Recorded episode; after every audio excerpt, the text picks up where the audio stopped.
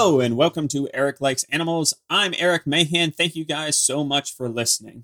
I hope you guys are all doing well and staying safe. Before we begin today's episode, I do want to take a quick moment to make a public service announcement.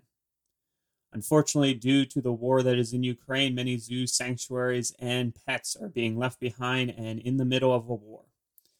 As such, a lot of different fake news and unfortunately fake donation sites have popped up.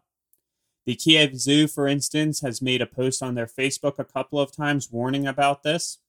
So just before you quick donate, make sure that your funds are going to the right places. That way, it can help feed and protect the animals that are stuck in this very tragic war and not going to the jerks, making a profit in a terrible situation. Moving on, however, today's species of the day is one of the most self centered reptiles around. Not only is it the only member of the family that it's found in, but it also has a whole order to itself because it didn't feel like being lumped in with the other reptiles. This self centered reptile is, of course, the Tuatara. The tuatara is only found in New Zealand. And tuatara is a Maori word meaning peaks on back or spiny back. They're about 15 to 23 inches and sort of look like an iguana, but as I said before, they are not. They are the only member of the Rhynchocephalian order completely by themselves. And in fact, their closest living relatives died out suspiciously with the dinosaurs. Now, I'm not saying tuataras did it, but at the Reptile Award Show season, they have zero competition. They win unopposed for the last 200 million years as best Rhynchocephalian simply because they're the only Rhynchocephalian.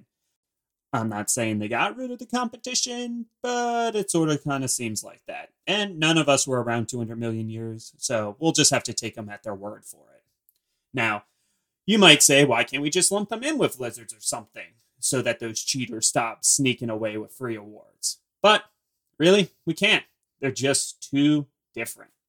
For example, lizard species have visible ears. It's one of the big reasons why legless lizards are not paired up into snakes because they actually have visible external ears. But the tuatara doesn't. Doesn't mean they can't hear, but it's very limited. They do, however, have a third eye.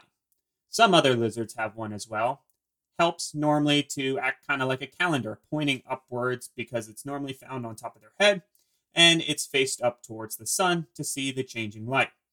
Now, the Tuatara's third eye has nerve endings, a retina, all of that sort of stuff, and actually can be visible when they're first born. However, it'll soon be covered over by a scale and it will just kind of blend in like the rest of its head scales.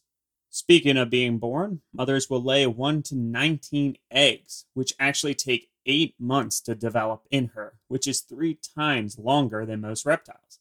It will also take anywhere from 12 to 16 months for them to hatch, and take 10 to 20 years for them to even be considered adults.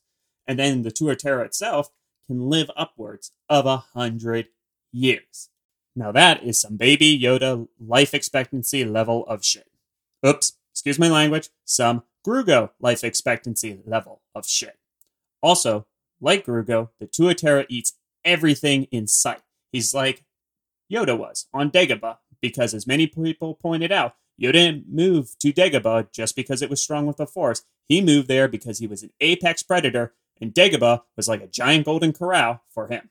And that's what Tuatara has living in New Zealand. The Tuatara at first doesn't look like he has very special ways of catching food, but if you look further, you will find another reason Tuataras are not like lizards, and that is because of their teeth.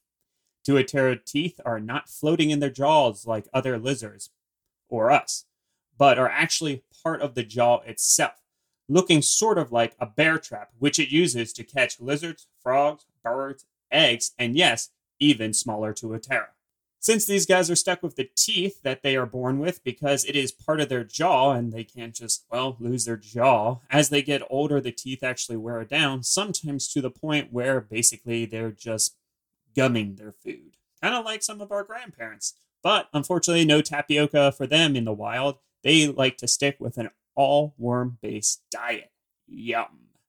Another problem that they face with diet is that they live in the cool forests of the shrublands in New Zealand. And sometimes food is hard to find. But that's okay because these guys can actually lay dormant for a whole year without eating a single thing, which is one of the attributes that biologists think help with their long life. Unfortunately, this has not stopped them from becoming an at risk species thanks to the four horsemen of species apocalypse humans, rats, pigs, and feral cats, the devastators around the world.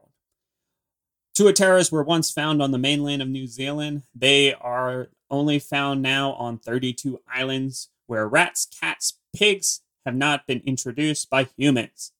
Rats definitely are the horsemen of death for Tuatara. In this case, it's because Tuatara did not have to worry about predatory mammals before. The females would not sit or guard their nests by any means. They would lay the eggs and say, see ya, because who wants to wait around for two years for your kids? I mean, some people don't want to wait around even an hour for their kids to get ready. But Tuatara, they got to wait two years. So mom's not staying around for that.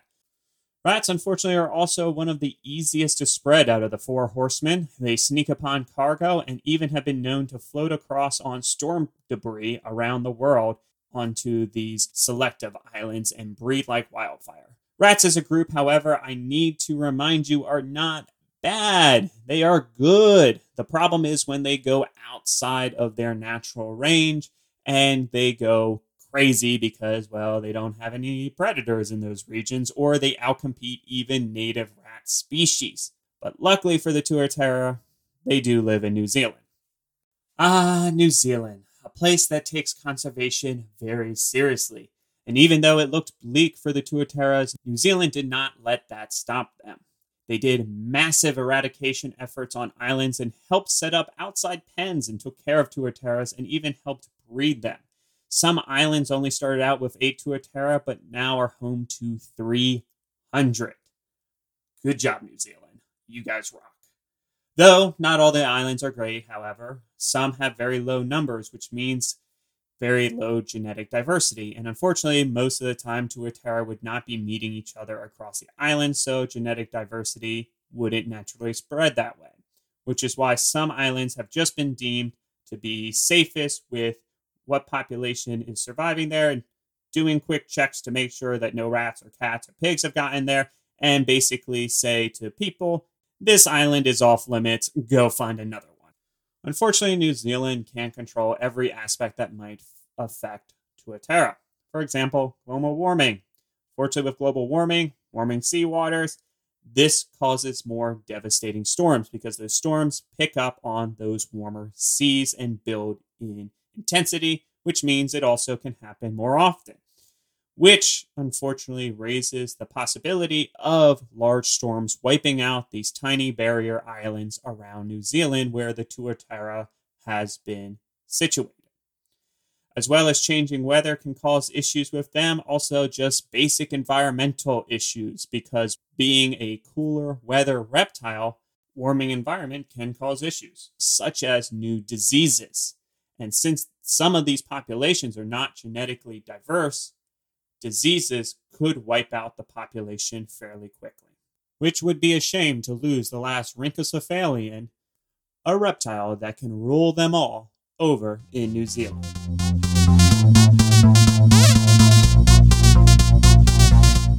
Well, that's our show. Thank you guys once again so much for listening. Make sure you check out, as always, my Facebook and newly added Twitter page. Facebook is Eric Likes Animals. Twitter page is at Eric underscore animals. Check it out. Leave content, see my content, leave comments, write reviews. A lot of times, especially on Twitter, I'll repost fun things of people that I'm following, like scientists and other animal, plant, fun people. So check it out. Join. Hope you guys enjoyed yourself. Hope you'll listen next time. But for now, see ya.